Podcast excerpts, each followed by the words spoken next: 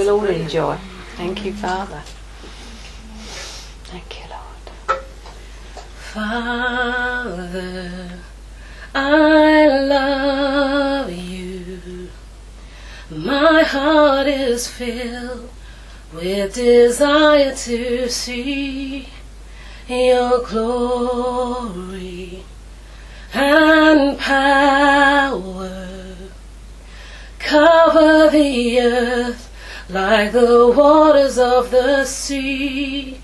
Cause I am surrounded by the fortress of God, totally surrendered to you.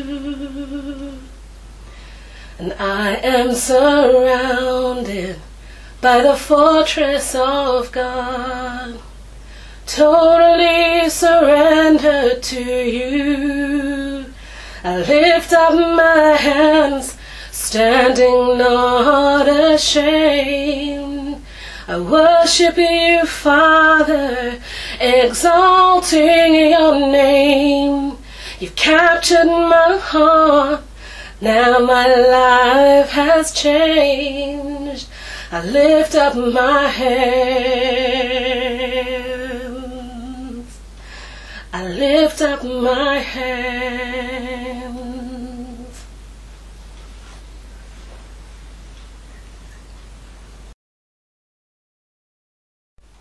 Yeah, morning. Right, welcome. Last day then for this one. Day four, Psalm 91. Um, let's just be quiet for a moment. The best thing you can do before God is nothing. And uh, we're learning, aren't we? To just to be vulnerable.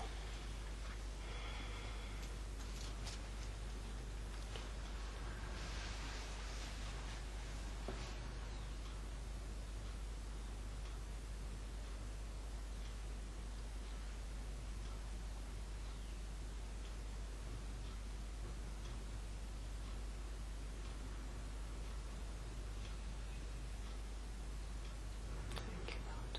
Father, thank you that you've got us all in your hand, inside your heart, under your wings. All those types of things that you use to tell us how sheltered we are, no matter what's going on around us. Father, thank you that you are our refuge, you're our fortress, and the name of the Lord is a strong tower that the righteous run into and they're safe. Father, would you lead us and guide us around your word? Lord, today we're all in different states, different places. Father, I, I ask that your peace would come to our hearts. Let faith rise with the word of the Lord today.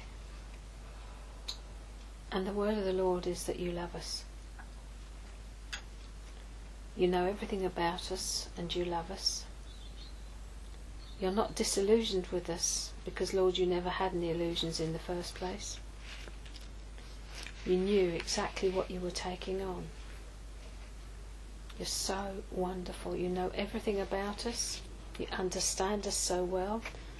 You love us and you're committed to us because of Jesus. Thank you. Thank you, Father.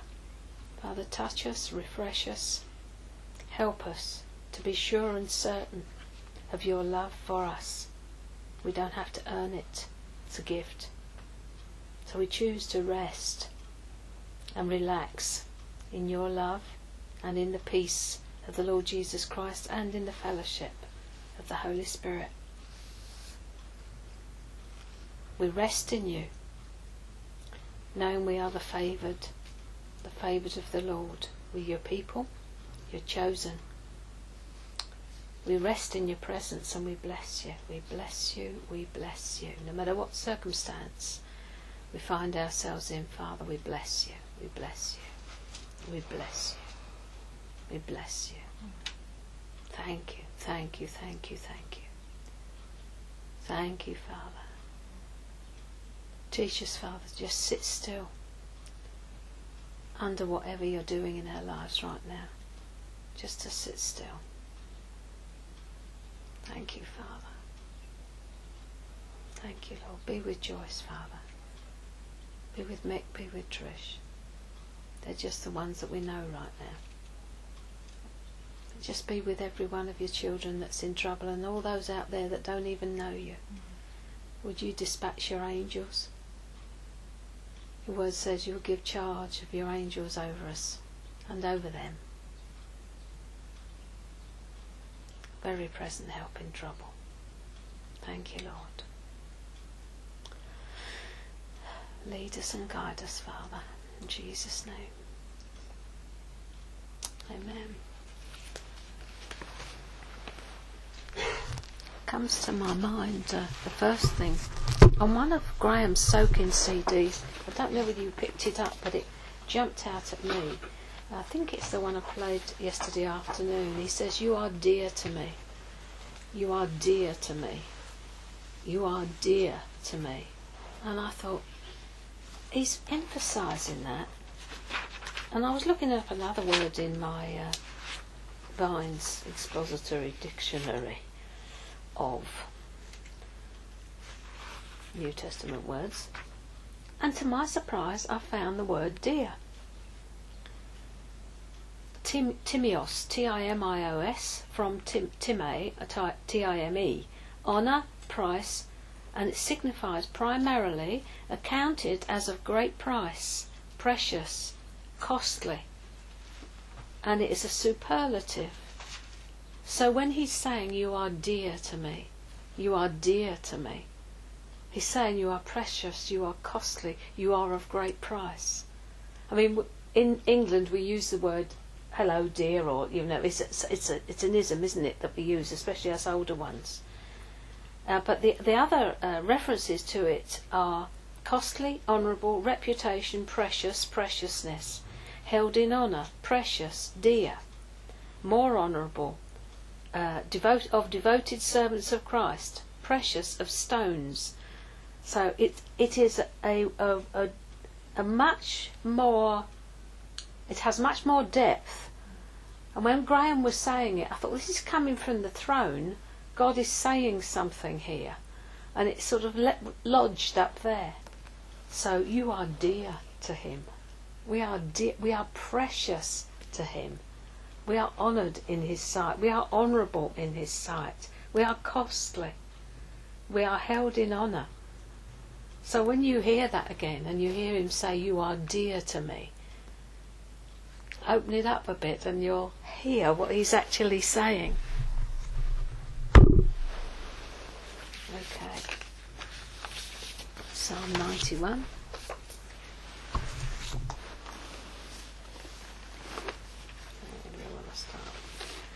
This caught my eye this morning. I'll go into Psalm 91 in a minute. It was in my bedroom and it's the, the, this bit was showing, I am with you always. And I, I thought in my memory it was a tiny book. I thought it was about the size of one of Graham's little um, journals. And I thought, I bet there's something in there for Joyce. so I started flicking through it this morning. Um, and he says about experiencing God as your refuge and fortress. All sorts of, of bits, you know, that suddenly jumped out of me. God is with ordinary people, he says. Uh, there's always something, isn't there? When God always, have you ever noticed how He actually gives you exactly what you need if you can stand still long enough um, for the moment that you need it. I think this man is actually talking about uh, when it suddenly it suddenly hit him, fear suddenly hit him. His mum was taken ill very suddenly, uh, and she'd had some sickness, um, which they she'd gone in for some um, routine tests, uh, and uh, never came out. And the whole family was absolutely desolate. But the interesting thing is that he starts off with Psalm 46, which is what we were looking at. Uh, and I, I gave Joyce, I photocopied this this morning because I thought she can't take a book in, but I gave her the verses 1 to 3 of Psalm 46. God is our refuge and strength, an ever present help in trouble. Got to be in trouble to find the the help and the strength and the refuge. Therefore we will not fear, though the earth give way and the mountains fall into the heart of the sea, Though its waters roar and foam and the mountains quake with their surging, Selah, have a little think about that. And he speaks of three things. First, that God is a refuge. Second, God will be with you for a strength. And third, that God is for you an ever present and very present help. Uh, and I just photocopied it, shoved it into her hand. And the funny thing about it was that uh, she had got a word for me this morning. It was, it's something in the tail end of what I'd already typed up a couple of days ago, where Gideon's treading in wine in the uh, the press, you know, tr- making bread or whatever he was doing in the wine press, and uh, the angel comes and says, Hail, mighty man of valor, the Lord is with you. And he says, If he's with us, why has this all come on us? And, and that was what had come to me a couple of days ago. If you're with us, why we got this dollop? And, and Joyce got this word for me this morning. I thought it was so funny. Um, so we both had words for each other, which was interesting. And, and the Lord had spoken to her in the night, which was good, uh, and told her that she does have to go through this thing, but it's got a purpose in it. Uh, and so, um, you know, he says here, uh, it's, it's headed up when you're gripped by fear. Um, I want to say it's okay to be frightened because sometimes we get the tendency of thinking that we mustn't have these natural feelings, we mustn't have fear. Uh, and a few nights ago, a couple of weeks ago maybe, there's something was frightening me. I cannot remember what it was. And as I went into my bedroom, the Holy Spirit said to me, Why don't you give it to me? I took it. I said, What, you mean this that I've got? He said, Yeah, give it to me. So I just said to him, Here you are then. There it is. And peace, instantly. If you hand it over, he'll take it. Trouble is with us, I think, we walk round with these things thinking we've got to be big, brave soldiers. You know, can't. Uh, courage is not the absence of fear. Courage is feeling the fear and doing it anyway. Courageous men, any of them will tell you. My father, when he was first uh, commissioned as an officer in the in the wartime, he went in as an NCO, I think, and and then got commissioned very quickly because he went in as a volunteer. And Stephen was talking to me about it the other day, and he said, Grandad had said to him, if the men had known that it was his first time on the bridge, they would have been windy. and because he had to stand there and do all the biz, being as how now he was in command. And uh, I can remember he had um, uh, well, they used to carry flasks, silver hip flasks in those days with a little bit of the old rum tot or whiskey and you know, for a bit of need when you needed it. And he ha- he had this. It was in the navy. He had this in his breast pocket here, and a bullet hit it. And he showed me it after the war, and it had this dent. It would have hit him right in the chest, but because it was that thing was there, didn't make a hole in his flask either. He said he was glad. So still have to mm. drink out of it. But, you know, God is with us, isn't He? Mm. So this one's headed up, trusting God in all circumstances. Now, I hope you're saying, Chip, you are you this Chip Ingram is the author? You really telling me that in the midst of great adversity, I mean pressure and trouble and fear, that God's presence could actually give me joy? Yes. You want me to believe that God could actually get me out of danger? Yes. You're telling me that the worst thing I could imagine could happen and God's presence could get me through it with external protection, internal strength, and a constant stream of joy in the midst of adversity? Yes. The next time you are gripped by fear, let Psalm 46 fill you with hope and confidence. That confidence can be yours, and before you know how it's going to turn out. Martin Luther apparently wrote, He who saved the three men in the furnace of the Babylonian king still lives and rules. Sometimes, he says, things may get worse before they get better, and this, of course, is always the case, isn't it? Um, Graham's got a little book down there which I'll refer to later, um, God's Keeping Power. And he says you need to find out if it's a keeper or a deliverer. When you get in the middle of something, are you going to deliver me out of this or are you keeping me through it? And he will tell you what he's going to do. So if you know that you're going to be kept through that, you just got to develop patient endurance and let it go on as long as it's as it, you know he's going to get you through it. If it's a deliverer, you're just waiting for the deliverance. He'll reach down and he'll take you out of it. Joyce said that God said to her during the night she had got to go through the surgery, um, and so she knows it's going to be a keeper. She knows it's going to be a keeper. Whatever the outcome is, it's going to be a keeper. And this man makes the point that the anxiety comes, um, fear and panic always come hand in hand with, or anxiety and panic come hand in hand with fear. You know, he's got two brothers and he always brings them with him.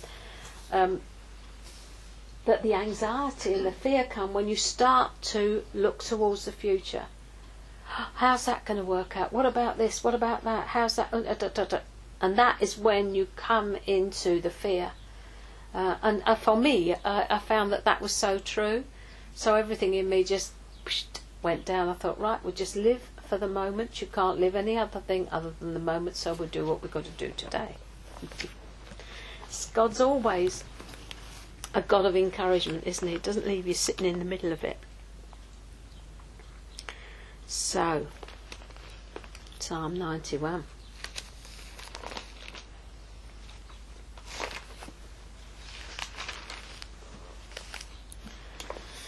He who dwells in the secret place of the Most High shall abide under the shadow of the Almighty. I will say of the Lord, is my refuge and fortress, my God, in him will I trust. Interestingly, Joyce said she got an awful lot out of Psalm 46 the other day. So I'm going to give you a Lectio Divina this afternoon or later on in the morning to listen to listen to God as you read through Psalm 91 and see what you get from that one. There was a, a padre or a commander in the war, and I don't know who it was, and he read Psalm 91 over his troops every day, mm. saved or unsaved, and not one of them was lost. Other people's troops they lost, but this one, he read them, read it over them before they went. Surely, absolutely, you better believe it, he shall deliver you from the snare of the fowler and from the perilous pestilence. He shall cover you with his feathers, and under his wings you shall take refuge. His truth shall be your shield and buckler. You shall not be afraid of the terror by night, nor the arrow that flies by day, nor of the pestilence that walks in the darkness, nor of the destruction that lays waste at noonday. It's all coming at him, isn't it? A thousand may fall at your side, and ten thousand at your right hand, but it shall not come near you. Only with your eyes shall you look and see the reward of the wicked. Comes into my mind, you know, where Paul says, um, he presses on in order that he might get a better resurrection. And I've often wondered what that meant. I thought, what do you mean by better resurrection? Isn't it going to be the same as mine? you know. but what he's saying is that troubles and persecution and pain and difficulty are part of the walk, and that he wants to obtain a better place in the reigning, reigning and ruling that he will have in the resurrection. So he's saying, I want to go through these things, the fellowship of his sufferings, in order that I may reign and rule. Because we've always got to keep our eye on what this is all, all about. It's about eternity. And we get to reign and rule. So if we duck out of the things and, and sidestep every time there's a difficulty because we don't want to be shaken about in our comfort zones, we're actually denying ourselves the training ground for reigning and ruling. God dropped into my mind the other day that this is training for reigning. Because you know, you ask him what it is, and some time later he says training for reigning. And Joyce keeps giving me that word that I don't like, which is fortitude. And I'm thinking, will you stop giving me that word, please? Because it means strength in adversity. And I'm thinking, I don't want the adversity to have to have the strength in, thanks very much, but it looks like I'm getting it. And if I want to have well done, thou good and faithful servant, have rule over ten cities, then I'd best go through it. Because when it comes to doling out the reigning and the ruling, if I'm not getting my ten, I shall hmm. think, what a silly Billy, I might as well have gone through it and had my ten. So this is all what it's all about. Always keep in mind that God's got a higher purpose for the things that are affecting us now. And whenever we come into a situation and a circumstance, we need His perspective. What's your perspective on this? What's this all about? Um, one of the girls this morning said God's g- laughing, he's grinning, he's not having any problems. Where you know, he's thumbs up. I bet Jeremiah learnt that when he was down the cistern that they threw him down. Wasn't that kind when they pulled him up out the cistern and, and that the eunuch passed old curtains and things down to put under his arms so as the rope didn't burn? Isn't that just the Lord? Standing up to his ankles in and he gets pulled up. That's that's not nice. A bit like Joseph and it down there. Okay. Ah. I suppose some of you, it reminds me of uh, Graham, the time that he learnt to worship in adversity was, and he, when he really first touched God, he said was that he, for a while, um, though he knew the call on his life, he hadn't got a job, so he went grave digging. And one particular morning, he's given his, his spade and his ladder, and down he goes and starts digging this grave, and it's tipping down with rain. He's standing at about four inches in water, and he's digging away, and he turns round, and someone had taken the ladder away. By this time, he's more than six feet down. And he said it was at that point He said, I dropped my spade, I spread eagled myself against the side of the grave, and I worshipped.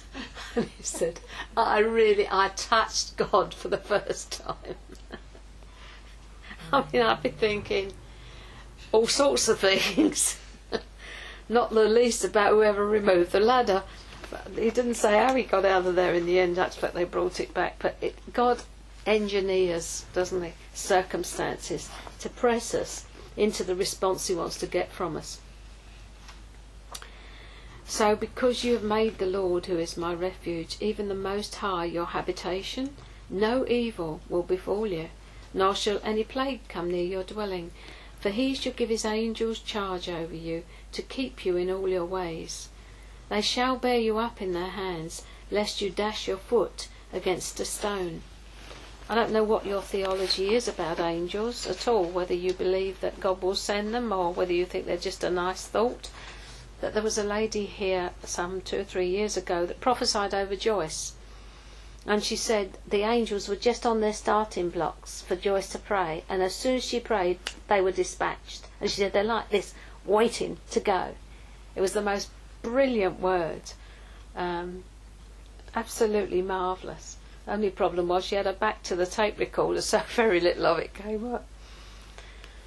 You shall dash, you shall tread upon the lion and the cobra, the young lion and the serpent. You shall trample underfoot. Because he has set his love upon me, therefore I will deliver him. I will set him on high, because he has known my name. He shall call upon me, and I will answer him. I will be with him in trouble. I will deliver and honour him. With long life I will satisfy him and show him my salvation. Have you ever had one word just jump out at you like shells and wills? Uh, if you if you look at it, it's not a might. It may be. It's a shall and a will, and uh, they jump out at you every now and again. I remember I stuck for a while on the fact that uh, Noah and Enoch both walked with God, and I got stuck on the word that they walked with God. Thinking and turning that over in my mind, what it must mean to walk with God to the point where Enoch was not, wasn't he? I'm after being a was not. See if we can do that. So, yesterday we saw that uh, God desires three things for us. He wants to see our face, He wants time with us, and He desires our unshared love. And we're all on a journey into the heart of God who loves us with all His heart, soul, mind, and strength.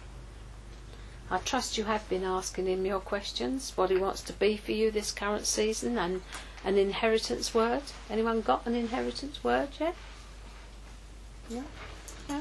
Okay. So today we're going to look at Psalm 91.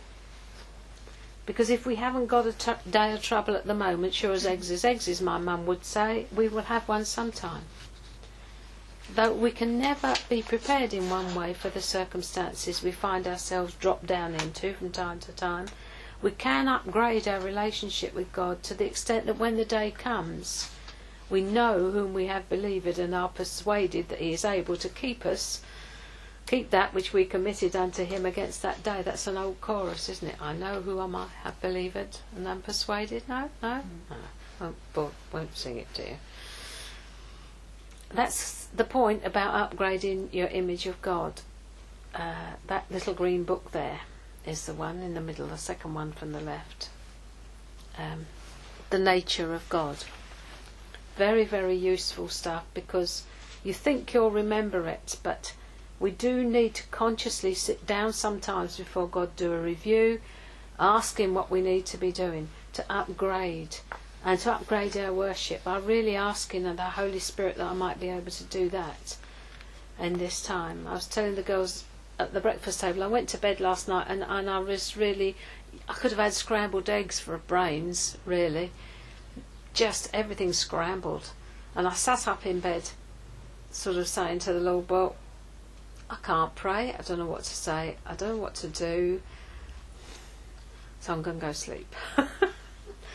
so I laid down, and of course, you can guess what happens as soon as the head touched the pillow. Everything started churning round in my mind. I thought, I am not going there. So I made a choice to worship. And up came a worship song, started to come. My Mary kicked in and she started to sing a worship song. And something from under my tummy button and about eight inches wide came up like it was creamy golden. I could see it and feel it at the same time. It was it was my spirit just rising up, which brought a grin to my face, and I just went off to sleep and didn't wake up again till about five o'clock this morning, which was real good, straight through. Making choices absolutely got to do it. Got to shut that Martha up. I really had to slap her around both ears. Shut her up. So trouble and tribulation isn't a bad thing. It just depends on how we meet it. And God will turn everything to profit for us. And we need to learn while we can what a rock He is. That He is a very present help in trouble. That He will never leave us nor forsake us. And a lady called Anna Laetitia Waring penned these words somewhere between, uh, we figured out she was 87, didn't we, Carol? between 1823 when she was born and 1910 when she died. Some of you will know it's an old hymn. In heavenly love abiding, no change my heart shall fear, and safe is such confiding, for nothing changes here. The storm may roar about me, my heart may low lay, my heart low be laid, but God is round about me, and can I be dismayed? Whether, wherever he may guide me, no want shall turn me back. My shepherd is beside me, and nothing can I lack. His wisdom ever waketh, his sight is never dim. He knows the way he taketh, and I will walk with him. No, it's not the way I take, it's the way he takes, and I'll walk with him. Green pastures are before me, which yet I have not seen. Bright skies will soon be o'er me, where dark the clouds have been. My hope I cannot measure, my path to life is free. My Saviour has my treasure, and He will walk with me. And sometimes I think God just looks at me and laughs. He plans a series of teaching days like this that we've just had, and then plunges me into living them, particularly the last one, Psalm 91. I think that's a real sense of humour. It's like, okay, you're going to teach it now, you're going to get right in it. Because those of you who know us know that God said, don't cancel anything. Because the natural instinct was to just wipe everything out of the diary. No, I'm going to walk with you through it. So we have to have these times in order to know and live the word. It's nothing until it becomes flesh on you. You can't know peace in the midst of trouble until you're in trouble and find peace. I know you come and you find peace here, and it seems as if the house runs on oiled bearings. But in fact, when you're living here, there's a lot has to be done in order to get that peace established and the place running. So when you've got a lot of teaching to do, a lot of fodder to get in to feed the folks, all sorts of things like that, and then suddenly you've got this thing thrown in the middle. It's not quite so easy to keep your peace. And the phone ringing, and one thing and another. Uh, normal life. Um, but it is quite a pressure upon you then to keep your own peace. Um, because you don't want people to come into a place of jangle. So it's interesting. So he have a little go at this, he says. I'm with nevertheless the N word. I shall be with you. Thank you, Lord. Sometimes the, the bigger the problems in our estimation, the harder it is to be still.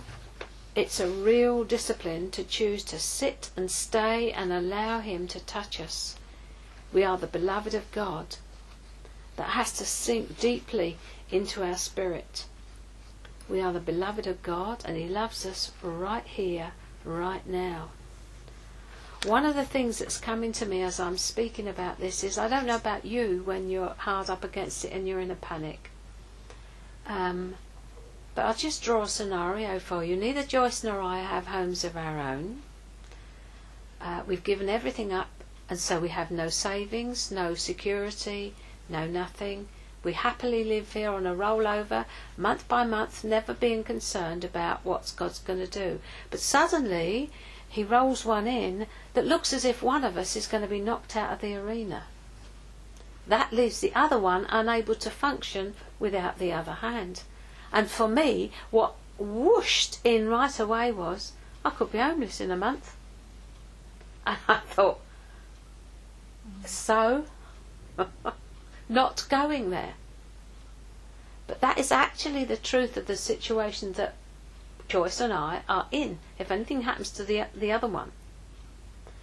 Unlike most people, we have no bank account, house that we could sell, security, possessions. He stripped us so that there's nothing but Him. And that is when you have to lean on Him in a way that makes you the beloved coming up out of the wilderness. Who is this coming up from the wilderness, leaning on her beloved? So I said to the Lord, win, lose or draw, I've only got one place I can go and I'm not going there tonight. That was what all flooded into my mind uh, when I put my head on the pillow last night. And you know what your mind starts to do? It starts to find answers if you're like me. Oh, I could do, I could, uh, and I'm thinking, will you just stop this? You are working that out on your own level. If that happens, you pray and you sit down and you shut up and you hear what God's saying to you. I was really giving myself a ticking up, ticking, ticking it, you know. Like David, you know, bless the Lord, O my soul, come on. And all that is within me, bless his holy name. Just sometimes to, I don't know, oh, you may be made differently from me. There I am. And of course, the added thing is, for me and for Joyce, I'm 72 this year. I'm looking at an old people's home, and, I, and I'm thinking, no. I'm thinking, reduced circumstances, no. so, anyway, there we are. That's when the enemy comes in like a flood. God does something, and Satan comes in on the back of it. So, you've got to have a look and see what, what's going on. There's a circumstance there orchestrated by the Lord, and the enemy takes the opportunity to come in to try to just so that you can't get your head above the water. So we're caught up in a global battle between God on the one hand and Satan on the other. And we just have a pop, pop into into Job. I mean, I know you know this, but it's worth reminding ourselves who's in control, and we'll be listening to it tonight.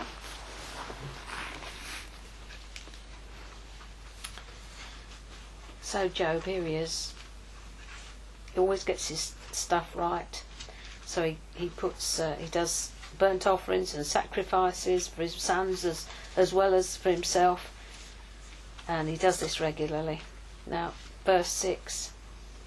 Now there was a day when the sons of God came to present themselves before the Lord, and Satan also came among them. And the Lord said to Satan, From where do you come? So Satan answered the Lord, Ah, having a look at my property, wandering up and down, having a look, see what's going on. And then the Lord said to Satan, Look who's pointing out Job. Have you considered my servant Job? There's none like him on the earth, a blameless and upright man, who fears God and shuns evil. So Satan answered the Lord and said, Does Job fear God for nothing? Have you not made a hedge around him, around his household, and round everything he has? You've blessed the work of his hands and his possessions, and increased the land. And now stretch out your hand and touch all he has, and he'll surely curse you to your face. So the Lord said to Satan, Okay then. All he's got's in your power, only do not lay a hand on his person. And he goes out, doesn't he? And it all breaks loose. Uh, his sons and his daughters are eating and drinking, and a messenger comes and says the oxen were ploughing and the donkeys feeding when the Sabaeans raided them and took them away, and they've killed the servants with the edge of the sword. While he was still speaking, another one came and said, The fire of God fell from heaven. Ah, and so it goes on, you know, don't you? He ends up sitting there scraping himself with a piece of uh, thingamy because Satan goes back again and says, That's not done. And in chapter 2, verse 3, the Lord says to Satan, Have you considered my servant Job? Does it again. As another round of it. A blameless and upright man who fears God and shuns evil. And still he holds fast to his integrity, although you incited. Who did the inciting? Him against me, incited me against him to destroy him without cause. So Satan answered the Lord and said, Skin for skin. All that a man has he'll give for his life. But stretch out your hand now and touch his bone and his flesh, and he will surely curse you to his face. Stretch out your hand now. Who's doing it?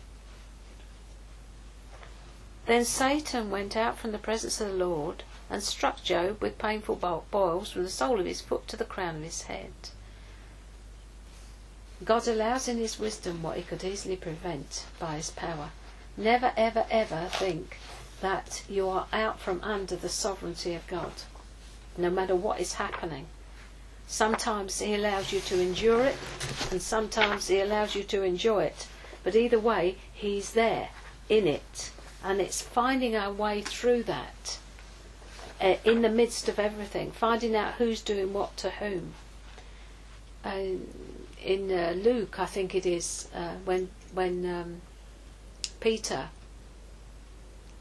uh, is about to betray Jesus, it, Jesus says to him, Satan desired to sift you as wheat, but I have prayed for you that your faith fail not. Has anyone ever been aware of being sifted like wheat unto the Lord's purposes? I've had it about three times in my life that God has actually said to me, Satan desired to sift you. So I let him have a go.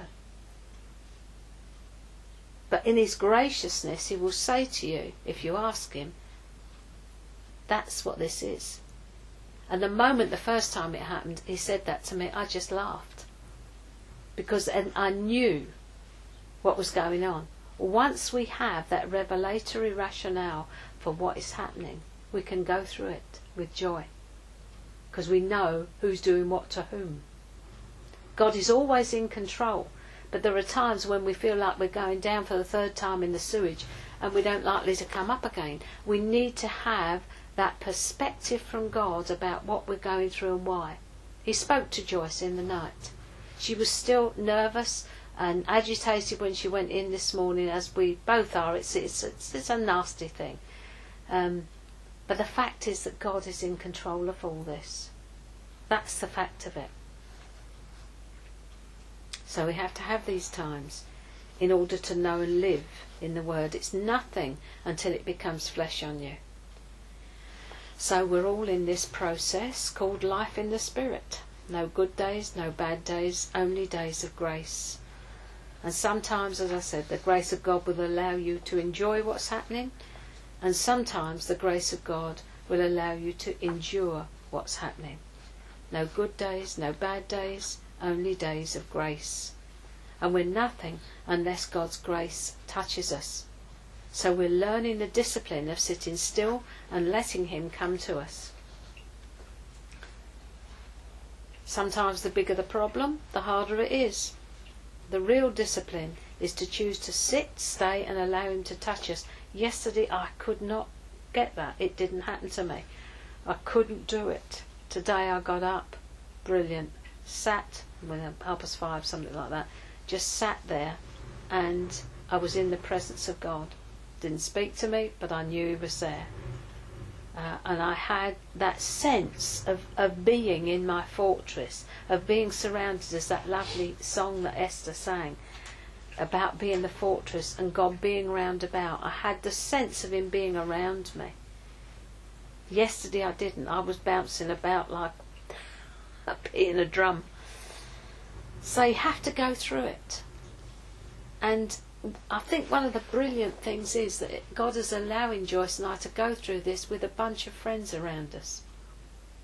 So that you can see the reality. I'm not just talking about something, we're living it, you're seeing how we are in it, and we're not trying to pull the wool over your eyes about how it's affecting us.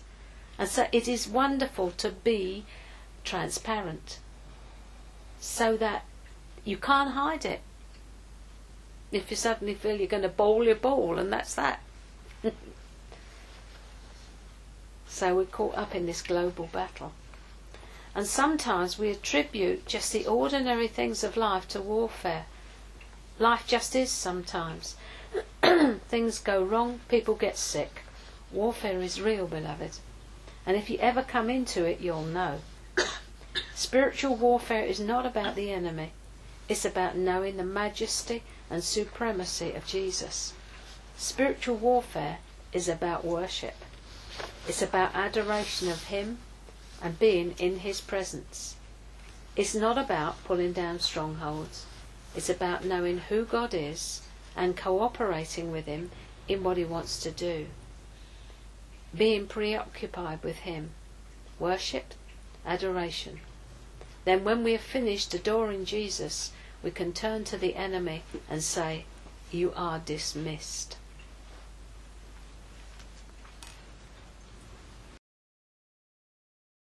Thank you.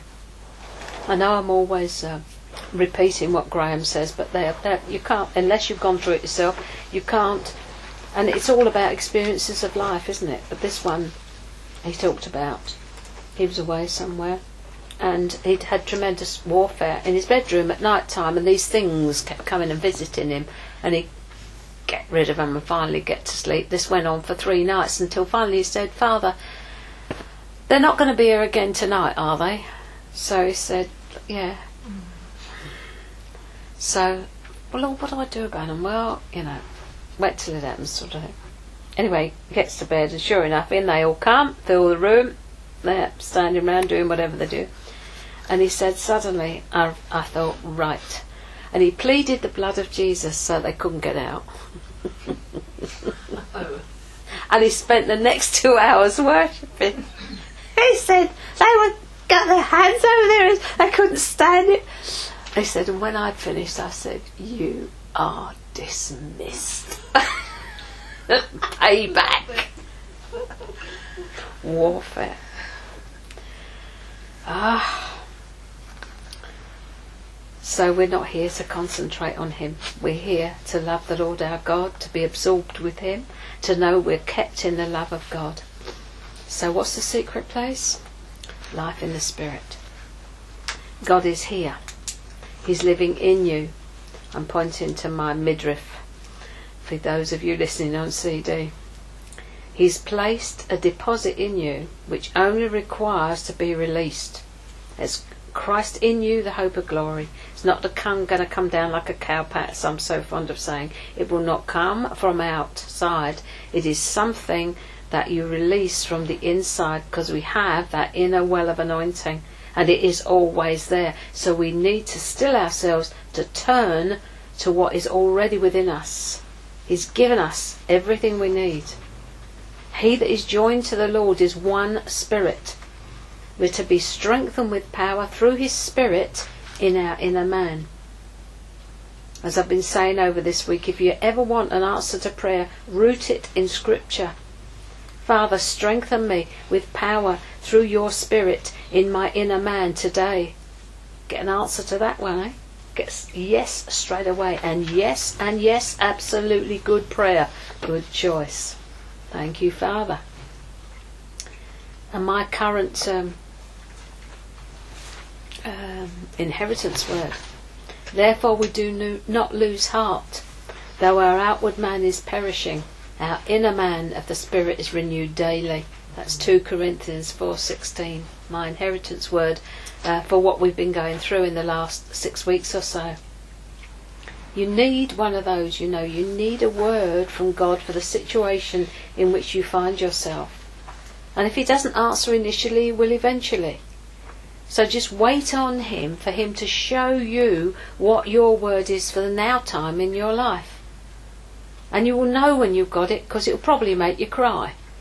Because it just touches that spot that you need to be touched in. He knows each child so well. He knows what you need right now for the part of the journey that you're on. And he, as I said, Graham talks about these uh, inheritance word in the in the journal on crafted prayer. I think inheritance words. Everything you can get out of it is yours. God wants to come every day and renew your inner man. Having an inner man means that your internal reference point is not your emotions, it's your spirit. Don't go looking outside yourself for evidence of God moving. It's your internal reference point that is within. And as we begin to learn to turn inwardly to the inner man of the Spirit, see what's happening there peace, rest, always. Because the Holy Spirit lives there. That's where He dwells in you, and He is always at peace, always at rest, always teaching you about Jesus. He will remind you of things. But the problem is getting ourselves to peace, isn't it? That is the real problem. It's that Martha. Martha drives me potty. I, when I was preparing this, the Lord reminded me of that going off to an aside of this giraffe picture here with his head right through the clouds and his sunglasses on because he's in the blue sky at the top there, but the bottom end it's tipping down with rain. It's it's a bit like the flesh and the spirit. The underneath there is the is the bad side of the cloud where it's absolutely grey and tipping down. But because he's so tall, he can look, and he needs his sunglasses because of the glory. He's absolutely brilliant. That. I said to the Lord this morning, I don't know where it is. Can you put my hand on it? there it was. So if the enemy always attacks your head, step back into your inner man of the spirit. Graham says, I don't live there. It, that is where the enemy attacks him. And he said, I don't live there, so I'll go somewhere else. That's brilliant. You can ignore what he's trying to do in your head. There's always a battleground there in your thought life. Step back. It's a discipline we need to work on. But that's where we'll find peace. Ask the Holy Spirit to help you. I want this. Help me. I need this. Help me. He will. Just ask Him. My last prayer last night was pull me through, Holy Spirit. Any of you have read Rees Howells' Intercessor, and I know June has recently. His constant prayer was pull me through, Holy Spirit. If you can't say anything else, say pull me through, Holy Spirit.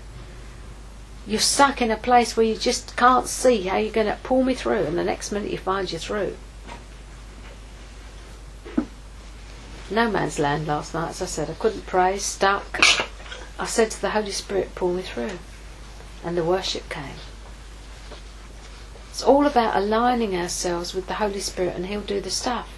We can't do it. All we can do is choose. And as our will swings round like a pendulum and gets into alignment with the, the will of the Spirit within us, two wills at work, remember, there's your fallen will and the Holy Spirit's. Your will comes into line with His will and off you go. You've got the power to do it. It reminded me of that dream I had, you know, of the waiting room and the and the man in the uniform, and it, train won't go till he gets there, and uh, it coming along behind me and just lifting me up and running.